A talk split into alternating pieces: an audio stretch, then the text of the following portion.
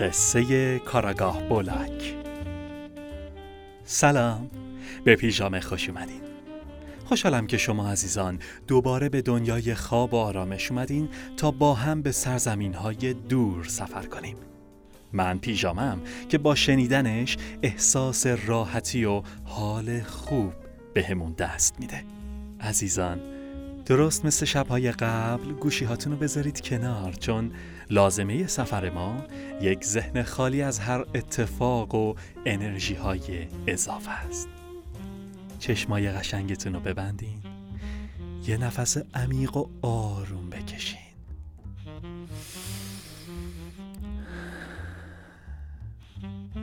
تمام حس خوب سکوت و آرامش رو به دریچه های ذهنتون راه بدین.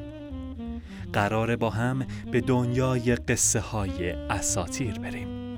جایی که همه در کنار هم مهربان، متحد و پر از عشق و شادی هم. در دنیای اسکاندیناوی کاراگاه بولاک مشهور بود به شکمو بودن. همیشه برای حل معماها اولین کاری که می‌کرد خوردن غذا و نوشیدنی های خوشمزه بود. می‌گفت برای موفق بودن در هر کاری باید اول به شکم خودمون برسیم. مثل انواع خوراکای گوشتی و کبابی نوشیدنی های چند میوه و دسرای خامه رنگارنگ.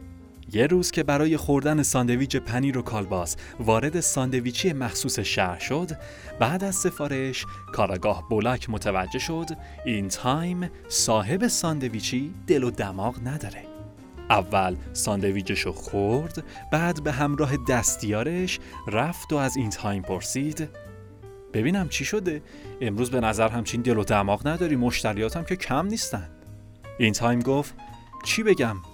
صبح که اومدم سر کار یه نفر یا چند نفر انگار تمام کالباسا و پنیرا و نونایی که داشتم و گاز گرفتن.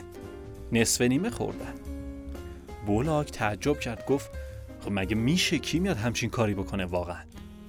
این تایم رئیس ساندویچی فکر کرد و گفت نمی‌دونم شما کاراگاهی ولی باید هر کی که هست پیدا بشه و به سزای عملش برسه. بولاک به دستیارش دستور داد که هرچه سریعتر شواهد و سرنخها رو بررسی کنند.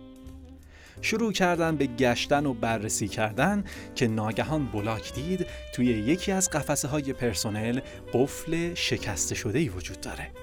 سریع به این تایم گفتش که تو صاحب این قفسه رو می‌شناسی؟ این تایم گفت آره اتفاقا همین دیروز استخدام اینجا در اومده بود. ولی انقدر کارش بد بود و انقدر سر به هوا بود که من خیلی زود اخراجش کردم.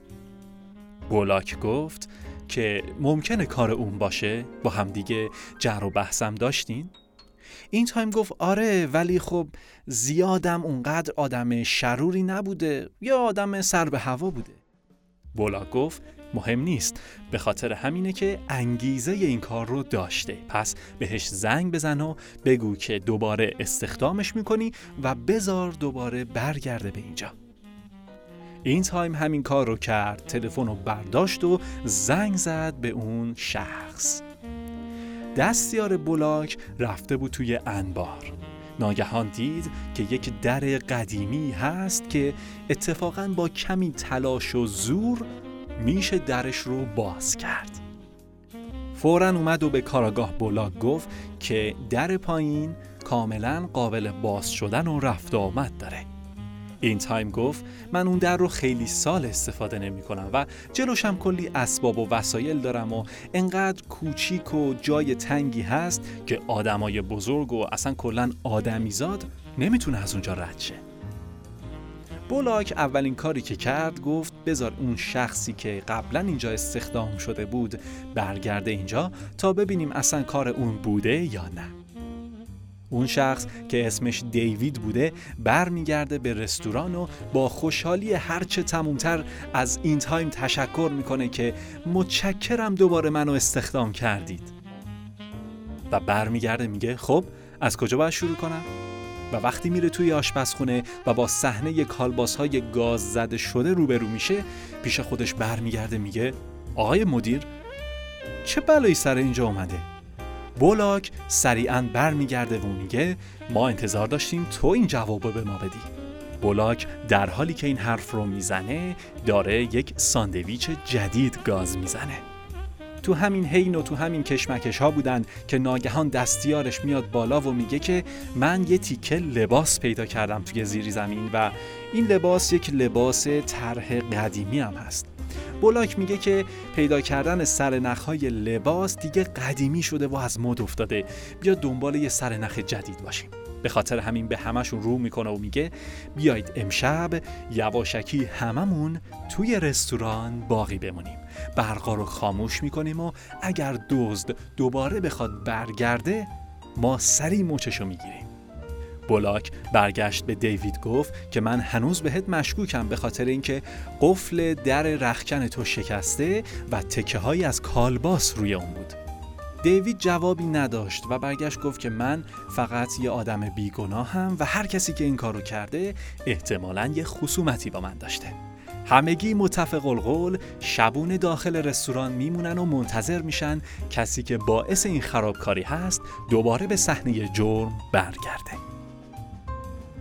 همگی قایم شدن، پنهان شدن و صدای جویدن ساندویچ کالباس با پنیر اضافه بلاک توی تمام سکوت رستوران میپیچه. ناگهان توی زیر زمین از در قدیمی یه صدایی میاد. گوشاشون تیز میشه. برقا رو یواشکی روشن می‌کنه اون دزد نابکار و بلاک می‌بینه که نه یه نفر بلکه چند نفرن. اما انقدر قامت و جثه‌شون کوچیک و فسقلی بود که بلاک میگه نه موشن نه آدمیزاد. پس چی می‌تونن باشن؟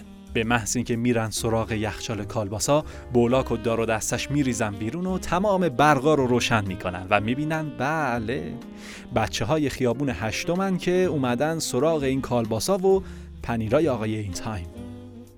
وقتی می‌بینن که مچشون گرفته شده همشون به التماس و گریه میفتن که ما فقط از روی تفریح و سر به سر گذاشتن این مغازه دار اومدیم این کارو کردیم وگرنه ما دوز نیستیم.